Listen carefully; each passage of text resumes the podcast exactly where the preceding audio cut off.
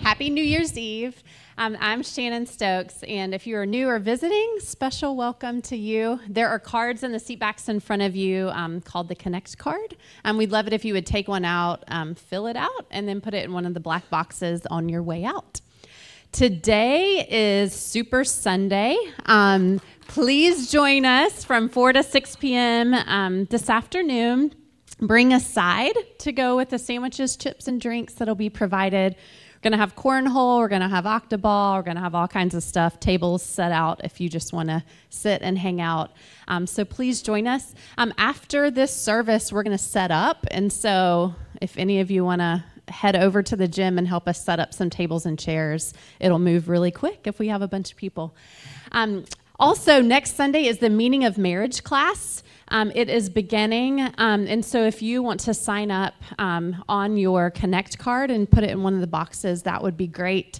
Um, it is a great book by Tim Keller. Um, I would highly recommend doing this if you're single, if you're dating, if you're married. Um, it's a really great class to talk about the biblical meaning of marriage. so I'm going to go ahead and pray, and Smiley comes up. Um, Father, I just I thank you um, that you have drawn us to yourself. Um, I thank you for 2023 um, and all that you have done um, this past year. And um, we pray over this next year. I pray that you would be glorified in our lives. I pray over Smiley as he speaks, just that you would speak through him today. In Jesus' name, amen. Thank you, Shannon. Certainly, my best gift at Christmas was Jesus, but uh, here's my other favorite gift. it is three feet of Reese's. And I know that Mr. Reese's, who put chocolate and peanut butter together, has got to be in heaven. so if I'm a little too amped up today, it's because there's a lot of Reese's inside of me, okay? Oh, man.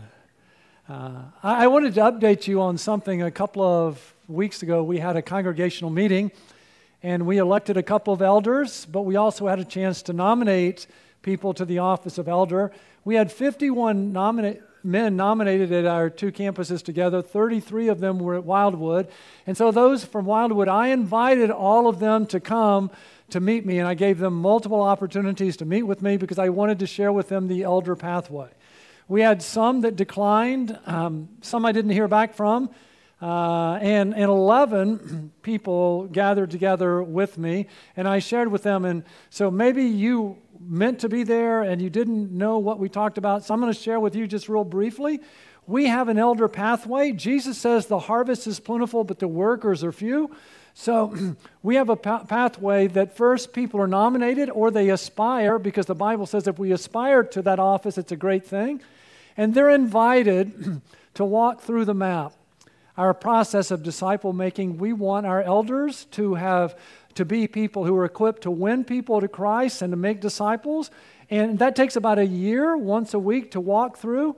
And when uh, men have won someone to faith in Christ and are discipling, then we move on to the next step of the training, which is uh, gospel eldership, which teaches what servant leadership in a church is like. And then we, we provide uh, theological training as we walk through the Westminster Confession of Faith. I don't know if you've noticed, but a lot of churches have abandoned truth and abandoned uh, uh, sound, the, sound doctrine. And so we want to make sure that our elders uh, have sound doctrine, so we want to train them. And then that would take about a year. And then at the end of that, we'd love to find a place for them to serve as elders. So if you have an interest in that, you could mark that on your card or come up and talk to me because the harvest is plentiful and, and the workers are few, and we'd love to train you to be a difference maker in our time. And that leads me to another thing. I wanted to update you. Uh, we have been talking about having a uh, December to remember, and I really believe we've had the greatest December we've ever had at Good News. That we had 1,457 people attend at, at Good News on Christmas Eve, and we give God thanks for that. I think most of them were here at 3 o'clock. And it was so good. It was the first time post COVID that we just had trouble finding room for people. And what a great experience that was. Uh, we're really excited. We saw 25 people profess faith in Christ at our Christmas Eve services and 29 during the week. Let's give God thanks for that.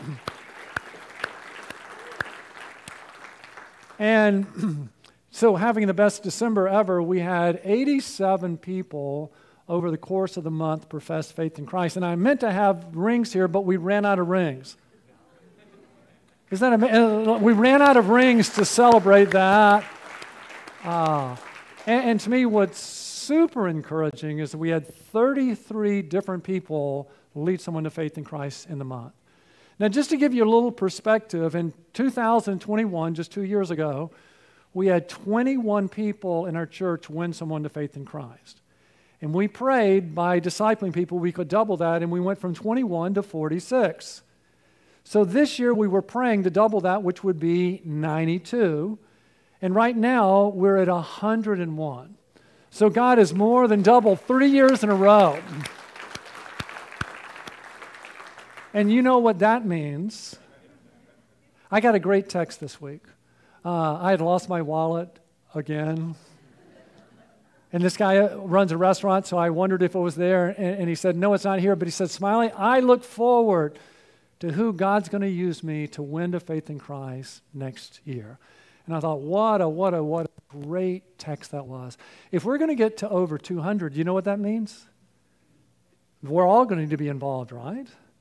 Don't you want to be the, don't you want to be, Lord, I just wonder who next year you're going to give me the privilege uh, of winning to faith in, in, in Christ. And, and we're praying for an amazing, amazing year and love for you to be a part of that. Uh, this month, I've been sharing with you as well, just as we close out this year, our financial uh, position. And, and, a lot of you have been very generous this month. Thank you. This is our last Sunday. Uh, if you're able to give something extra this week, we would really appreciate that because we love to finish this year in a very good financial position to set us up for an amazing year next year. So let me pray for us. Lord, thank you for an amazing month for the people who said yes to you throughout the month and Christmas gatherings and the Christmas Eve service, for our members who had the time of their life introducing a friend to their best friend. Lord, we pray those won to you would want to be discipled and to grow up and, and become disciple makers. Lord, we have financial needs and pray that you would meet our needs. And Lord, as we open up your word today, we do pray you would teach us that every one of us would leave here more in love with you than when we came. And we pray in Jesus' name, amen. If you have your Bible, you could turn to Jonah 4. If you don't have a Bible, it would be a good idea to bring one with you. And if you don't have one, you can get one in the lobby. But before we open it up, I have a really important question for you. And the question is what do you call a sleepwalking nun? What do you call a sleepwalking nun? You don't know? A Roman Catholic. A roaming Catholic. R O A M I N G, explaining to the person next to you, a Roman Catholic, okay? Oh, listen.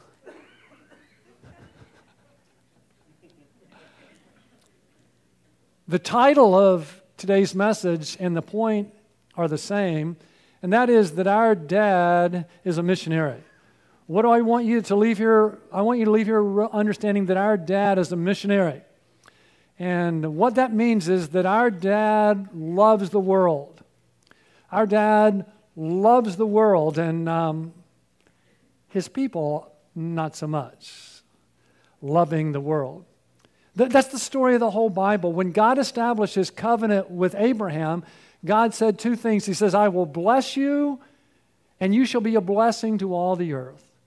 And so in the Older Testament, the Israelites loved being a blessing or being blessed, but they weren't so keen on being a blessing. Same's true in the New Testament that we enjoy God's blessings, but sometimes we're hesitant to be a blessing to others. Um, don't agree with that? When was the last time you prayed for a lost person? When was the last time you had a gospel conversation with someone? Hmm? Our dad Oh, our dad is a missionary. He, he loves the world. And So we learned as we began our study in Jonah, in Jonah chapter 1, the word of the Lord came to Jonah and said, Go and preach the gospel in Nineveh. And what was Jesus' last words to us? His last command was what? Wasn't it the same thing? His last command was what? To go and make disciples of all the nations, right? But you know what? Jonah didn't like the Ninevites. He didn't want them to experience God's grace, so he went in the opposite direction. God said, Go east, young man, and he went west, right? To run as far away from God as he could. You remember that was chapter one, and, and then a storm came, and Jonah said, I'd rather be dead than preach the gospel to Ninevites because I don't like them. So they threw him overboard, and then Jonah changed his mind, didn't he? And remember what Jonah did? He looked up and he said, Help! Some of us think we don't know how to pray. Oh, all we need to do is learn from Jonah. When we, what does it mean to pray? We just look up and say, What? Help!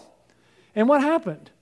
God appointed a fish that swallowed him and saved his life. So we come to chapter 2. And uh, Jonah says something really profound as he's praying in, in, in, the belly of the fish. He said, Salvation is from the Lord. If you want to know the difference between the gospel of Jesus Christ and all other religions, there it is. In other religions, you have to save yourself by being good. It's up to you to save yourself. But Jonah understood. The Lord saved him. He was drowning, and God saved him with the fish. He said, Salvation is from the Lord. That's what we believe. So then we got to chapter 3. Remember chapter 3? chapter 3, remember it began, the word of the Lord came to Jonah again.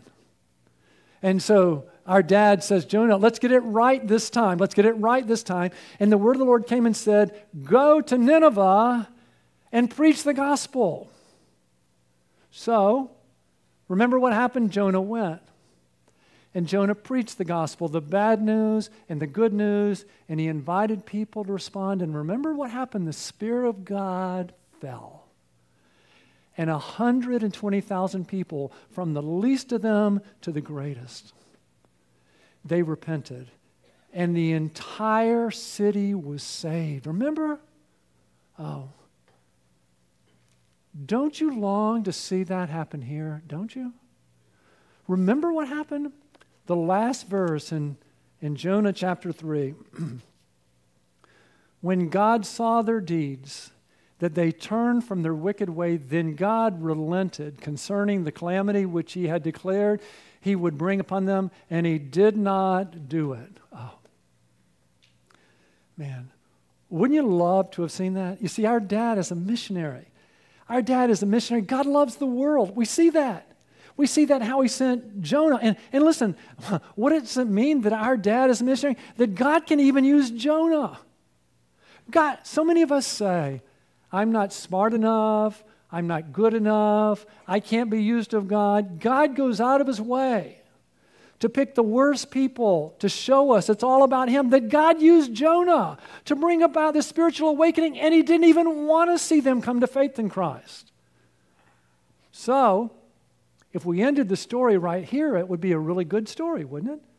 The story would be that, listen, God told Jonah to go to Nineveh and he went the other direction, but then he repented. And, and, then he preached the gospel and a whole city was saved. That would be a nice story, wouldn't it? But that's not the end of the story. Chapter 4 is very messy. You know why chapter 4 is messy? Because we're all messy people. We are, and, and especially me. And so, what we learn about our missionary dad in chapter 4 is that our dad loves the world. Uh, he, he can even use Jonah's to make a difference, and that God wants to change our hearts. Because what we're going to find out with Jonah is his heart was the problem, that Jonah didn't love lost people. Do we? So, chapter 4. But it greatly displeased Jonah, and he became angry. He witnessed 120,000 people saved, but he was angry. You know why? Because he hated the Ninevites. And I want you to know it wasn't without reason. Nineveh was the enemies, Nineveh was the enemies of Israel. They were brutal. And uh, he hated them. And so I want you to know that if there's any group of people on earth that you don't want to like, you can find all the reasons in the world why you don't like them. Because all people are messy. But if you want to love all people, if you look at our dad and see he loves sinners, messy people all over the world, then he'll change your heart. Because that's what Jonah needs to happen. Jonah needs this heart change, and many of us do as well. It, but it greatly displeased Jonah, and he became angry. He prayed to the Lord and said, Please, Lord, was not this what I said while I was still in my own country? Therefore, in order to forestall this, I fled to Tarshish. The very reason I knew you would do this. I knew you would be gracious. For I knew that you are a gracious and compassionate God, slow to anger and abundant in loving kindness, and one who relents concerning calamity. Oh. Now, I want you to understand something that Jonah had great theology. Now, I love good theology. I love sound doctrine. And he had good theology. He knew God. He knew that God is just. And he also knew that the God of the Bible is gracious, compassionate, slow to anger, and abounding in loving. He knew that. But it didn't capture his heart to love lost people. And so I want you to know why we gather together. I want you to know why we read the Bible. In 1 Timothy 1 5, but the goal of our instruction is love from a pure heart and a good conscience and sincere faith. The reason we gather together and study His Word is so that our love for Jesus would grow, not so we would know more. The reason we gather together is so that our love for one another would grow. These are our brothers and sisters. It's so that our love for lost people would grow. You know what? Jonah forgot how much grace he needed, right? Do we forget that? I mean, right here in the story, right here in the story, when Jonah rebelled against God, God was gracious to him, wasn't he? And when Jonah was thrown overboard, God was gracious to him, wasn't he? And he sent a fish to save him. And uh, all of a sudden, I lost my voice.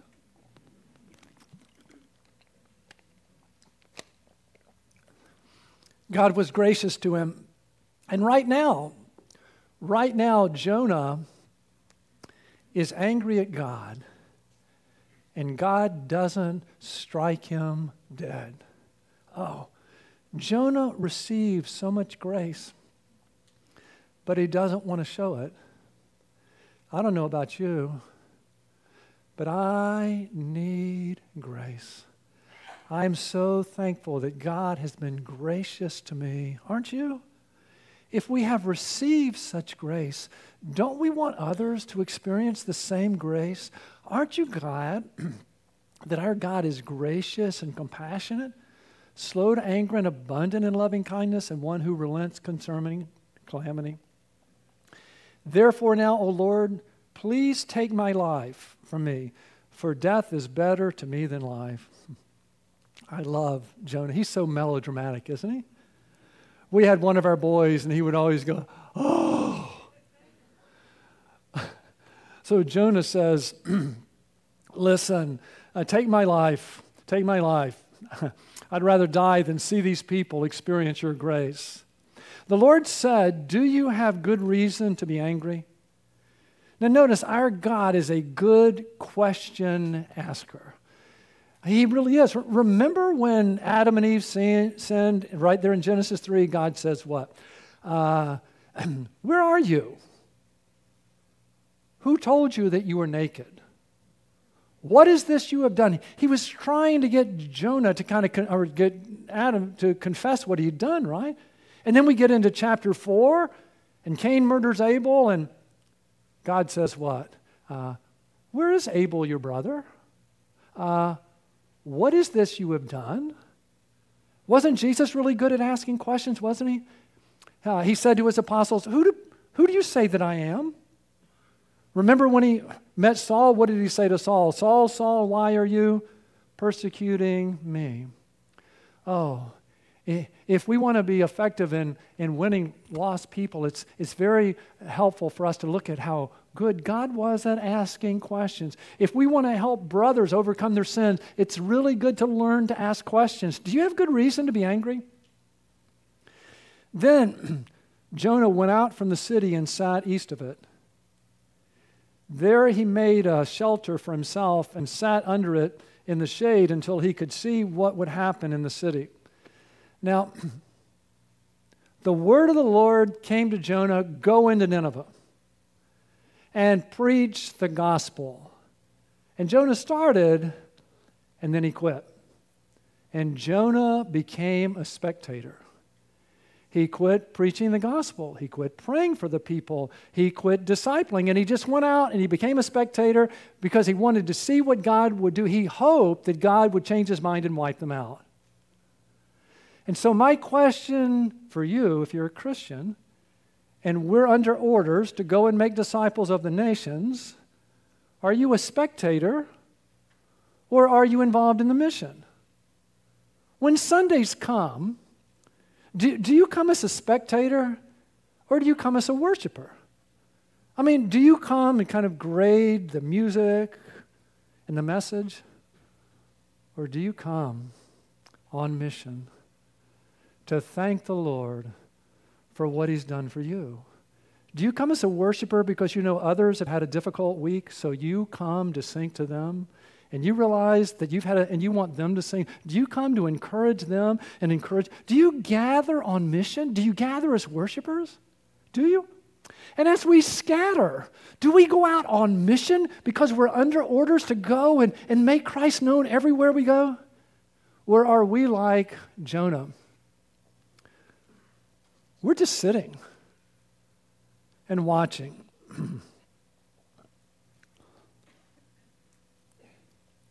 So the Lord God appointed a plant, and it grew up over Jonah to be a shade over his head to deliver him from his discomfort. And Jonah was extremely happy with the plant. Notice how God appointed a plant. The God of the Bible is sovereign. And what that means is he's, he's large and in charge. God's sovereignty means creation took place. And that is that God spoke and everything that is came into being out of nothing. And then creation leads into providence, and providence is that God rules over all that He made. He's working in all things for the good of His people and to spread the gospel throughout the world. And so, here we see the word appointed, and we see that word four times in this book. God appointed a fish to save Jonah, and God appointed a plant. He's going to teach him a lesson. Uh, and God appointed a worm to kill the plant, and God appointed a wind to make Jonah miserable. But God appointed a worm.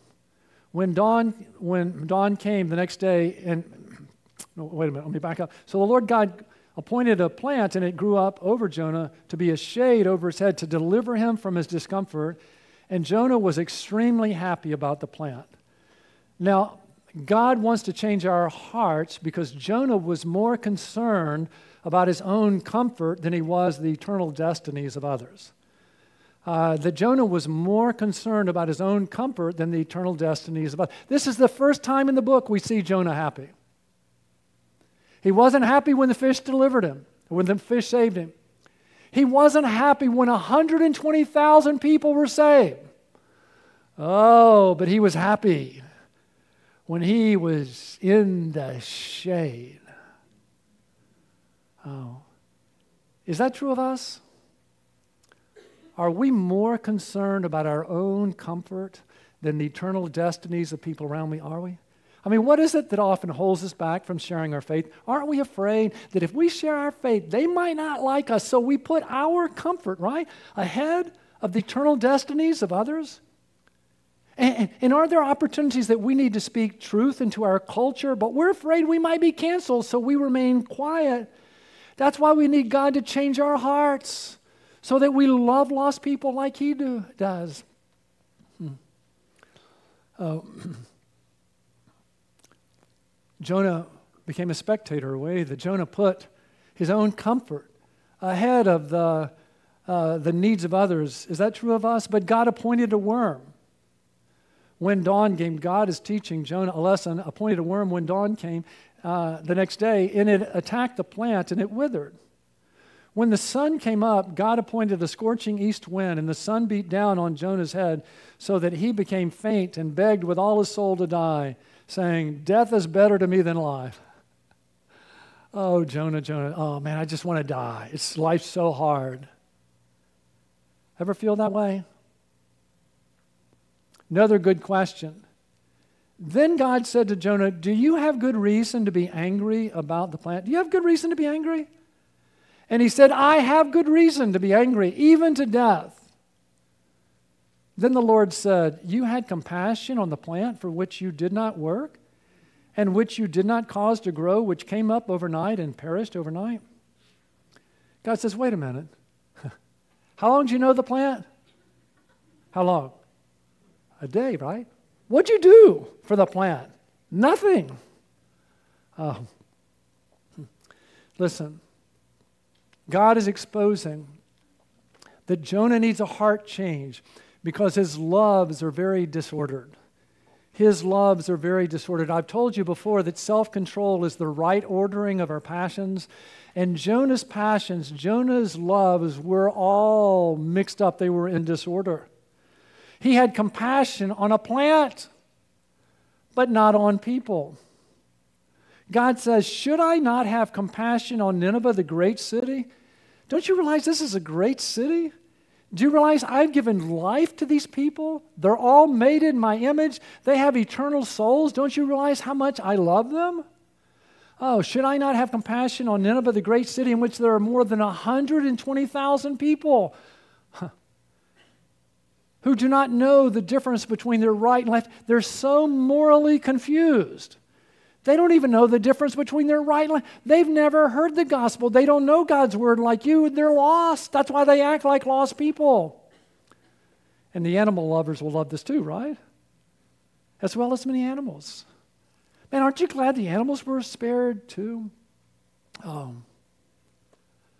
Jonah's loves were so disordered that he loved this plant more than people who were made in the image of God. Huh. Listen, the city was filled with lost people. And lost people tend to act like what? Like lost people. Don't we live in a morally confused culture too, don't we? I mean, I go to the beach with a baseball bat and, and I smash a bunch of turtle eggs someone said, Oh, I'm going to end up what on the front page of the paper and in jail, right? But many of our states recently have passed laws saying that a mother can kill her baby in the womb, and that's okay. If you live in a culture where unborn turtles provide better, are better protected than unborn children, I would say they're morally confused, right? Don't we live in a culture confused between people who are made in the image of God and animals, though valuable or not? I mean, if you walk down the street with three or four dogs, everybody will say, That's a wonderful thing. But if you walk down the street with three or four children, people will say, You do know how to stop that, don't you? I know that. We have six kids. We live in a culture that values animals over God. I love to say when we have a canine deputy here, I said, What's it like to be a deputy in this county and know if someone shoots you, nobody cares?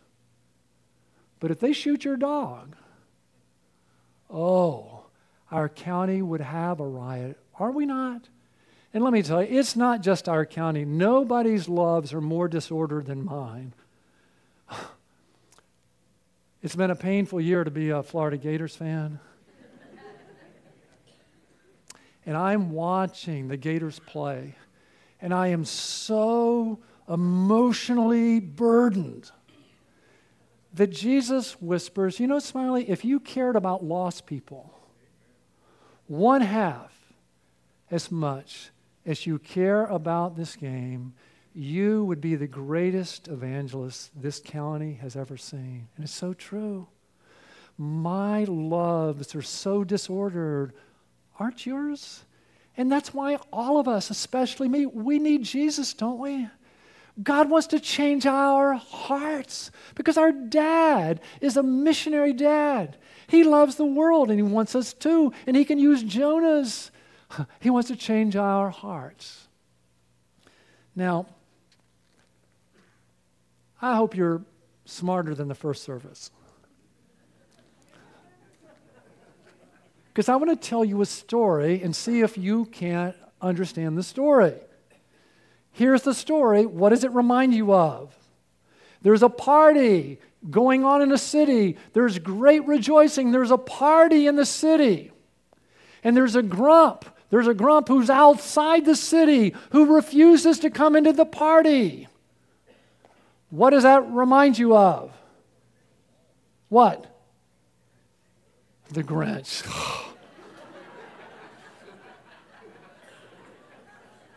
You're just like the first service. It's the parable of the two sons. There is a younger brother who says to his dad, I hate your guts. I wish you were dead. Give me my inheritance.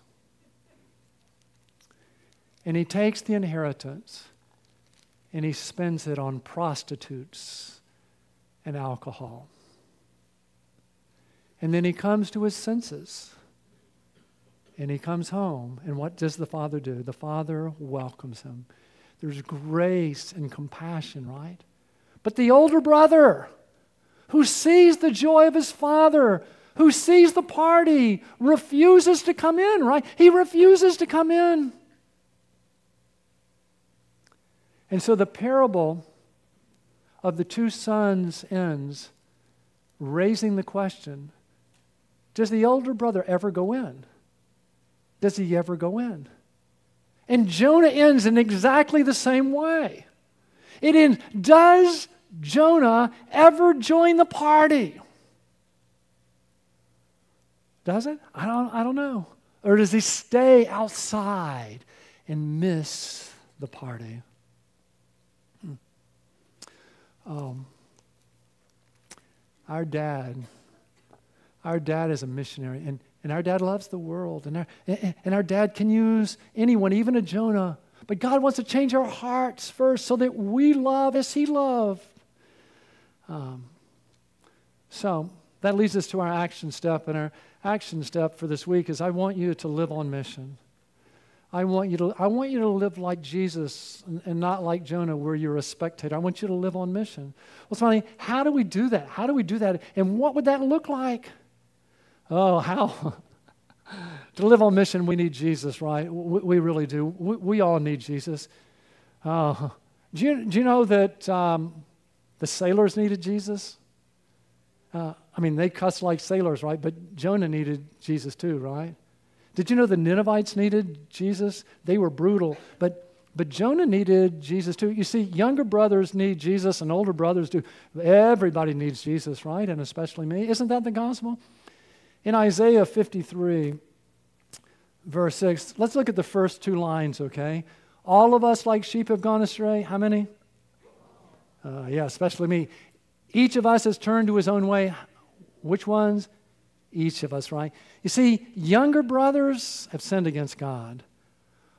What is a sin? It's a crime against God. Younger brothers have disobeyed their parents. And uh, that's me. And younger brothers have stolen and told lies, right? They've sinned. Their sins are outwardly. They've committed crime after crime against God. Oh, but listen, older brothers have sinned against God too. Remember when Jesus was asked the two greatest commandments? He said that you should love God with all your heart. Older brothers haven't done that. And older brothers haven't loved their neighbor as themselves. They too have committed crime after crime against God. Oh, we've all committed crime after crime against God, and we are all guilty because God is just, and He says what we deserve is hell. Ah, but here's the good news. What did Jonah know? That God is gracious, right?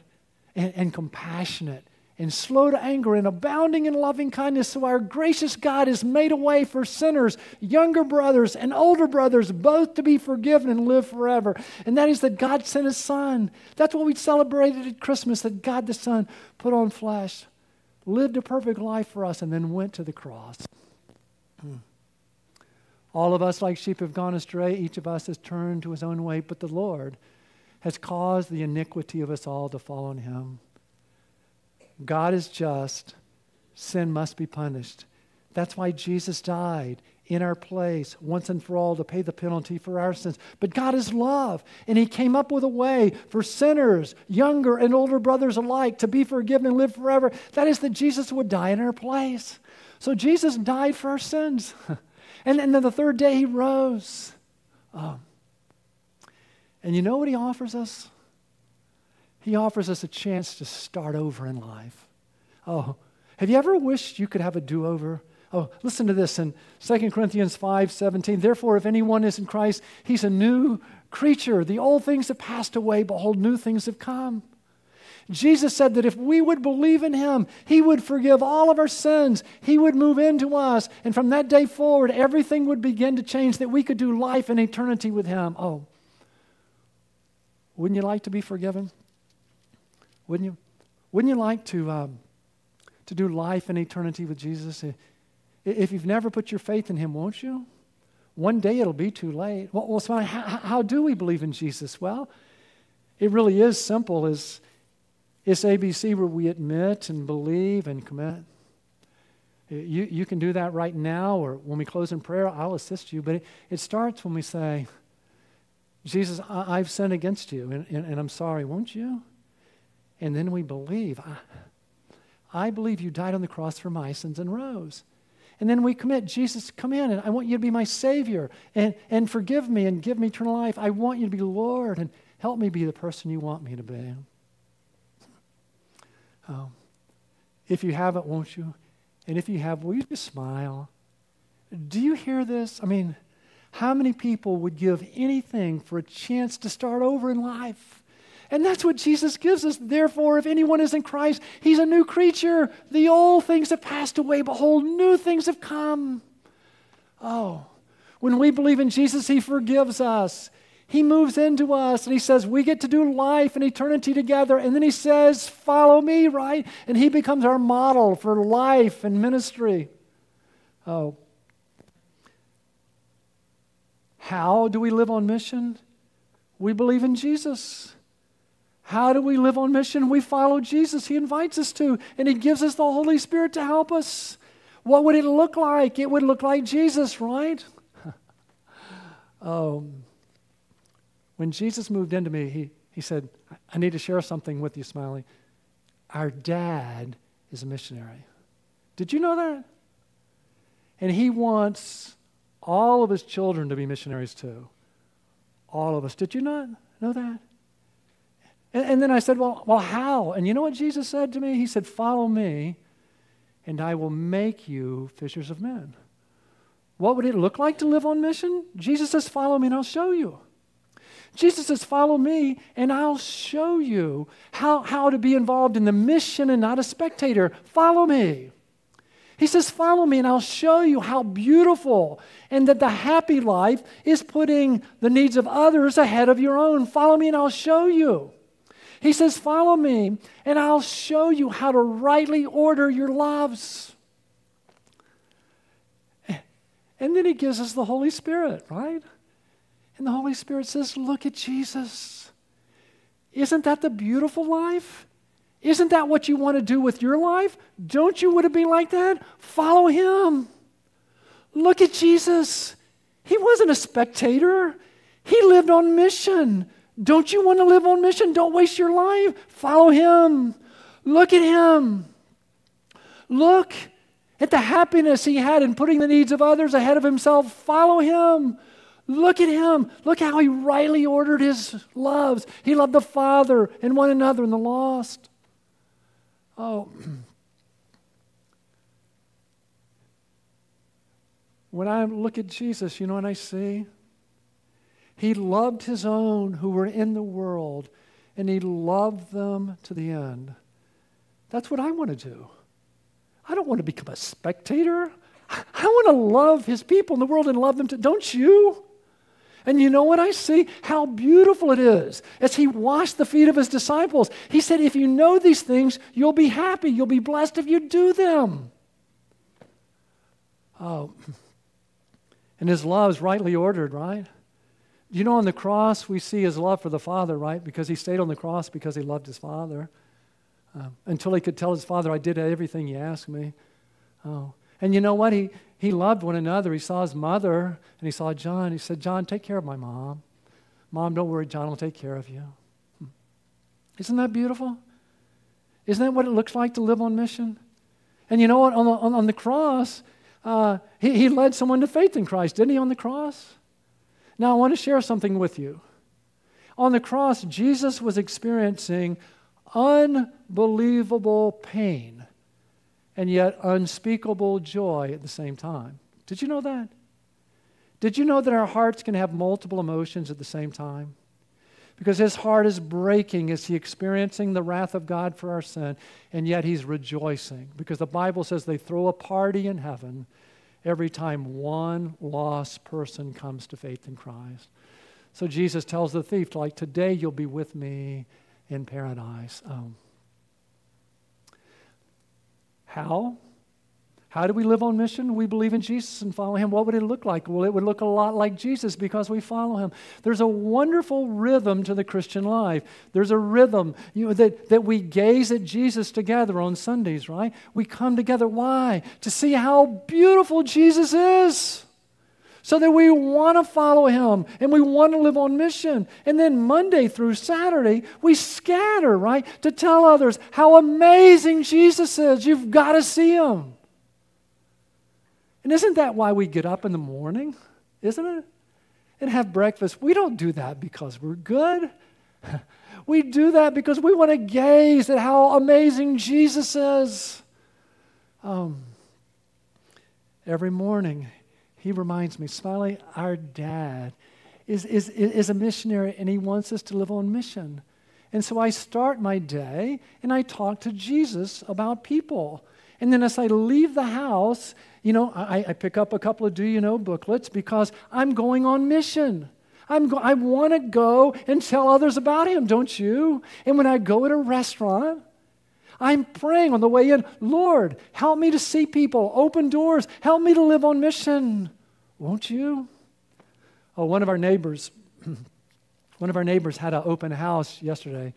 It was so nice. She opened up her home and she invited all the neighbors in. You know what I did before I went? What do you think I did? I prayed. Lord, keep me from getting involved in some political fight and not representing you well. And Lord, open up opportunities to talk about you. And I remembered that Jesus was a great question asker. So I went and I asked questions and I got to know my neighbors. And I was praying they might ask me back. They didn't, but I got to know them. I was on mission. So let me ask you who do you know who's a younger brother? Who do you know who's a sailor or a Ninevite, and they've messed up in life and they know it. But they need someone to share with them that God welcomes sinners who admit their sins and believe in Him. Won't you go and share? Who do you know who's a Jonah? Who do you know who's, who's a religious person who thinks they don't need Jesus? Won't you go and share with them? that you can't be too bad to go to heaven, but you can be too good. Won't you plead with them not to be too good to go to heaven? Because if we would just admit we're sinners and believe in Christ and commit, no matter how good we might imagine we are, we still could go to heaven, won't you? Oh, I am so encouraged by the book of Jonah, and I pray you are too. You know what I see?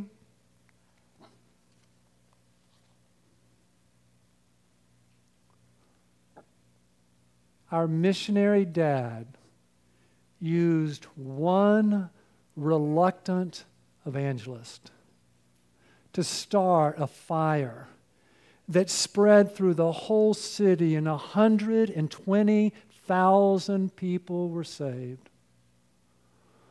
What would our missionary dad do if each of us said, Lord, use me? Will you? What if each of us said, Lord, change my heart? Fill me with a love for the hundreds of thousands of lost people in our county. Lord, set my heart on fire. May I be a part of spreading the gospel throughout our community.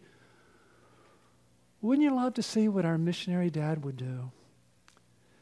Doesn't Jesus extend that invitation to all of us, doesn't he? Didn't he say what? Follow me, and I will make you fishers of men. Oh, he did it before. Don't you want to see him do it again? Don't you want to be a part of it? You can. Let's pray. Oh, Jesus, thank you. Thank you for coming to save sinners, younger brothers, older brothers, all of us. Listen, if you've never put your faith in Jesus, won't you? One day it'll be too late. Don't wait until it's too late. Jesus is here. Won't you just tell him, Jesus, I've sinned against you and I'm sorry. And I believe you died on the cross for my sins and rose. And I want you to come in and be my Savior and forgive me and give me eternal life. I want you to be Lord of my life. Help me be the person you want me to be.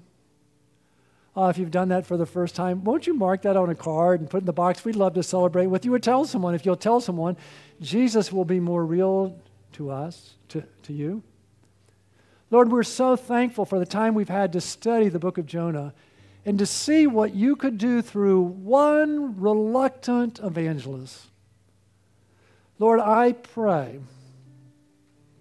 that everyone here who knows you, I mean, if you know Jesus, don't you really want to be on mission? Don't you really want your life to count?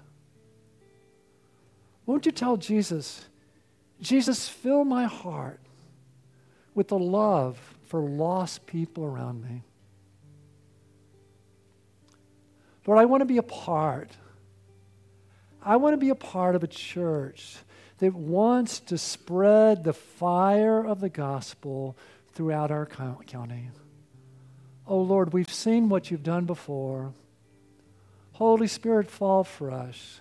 May we see a great spiritual awakening in our county, for we pray in Jesus' name. Amen.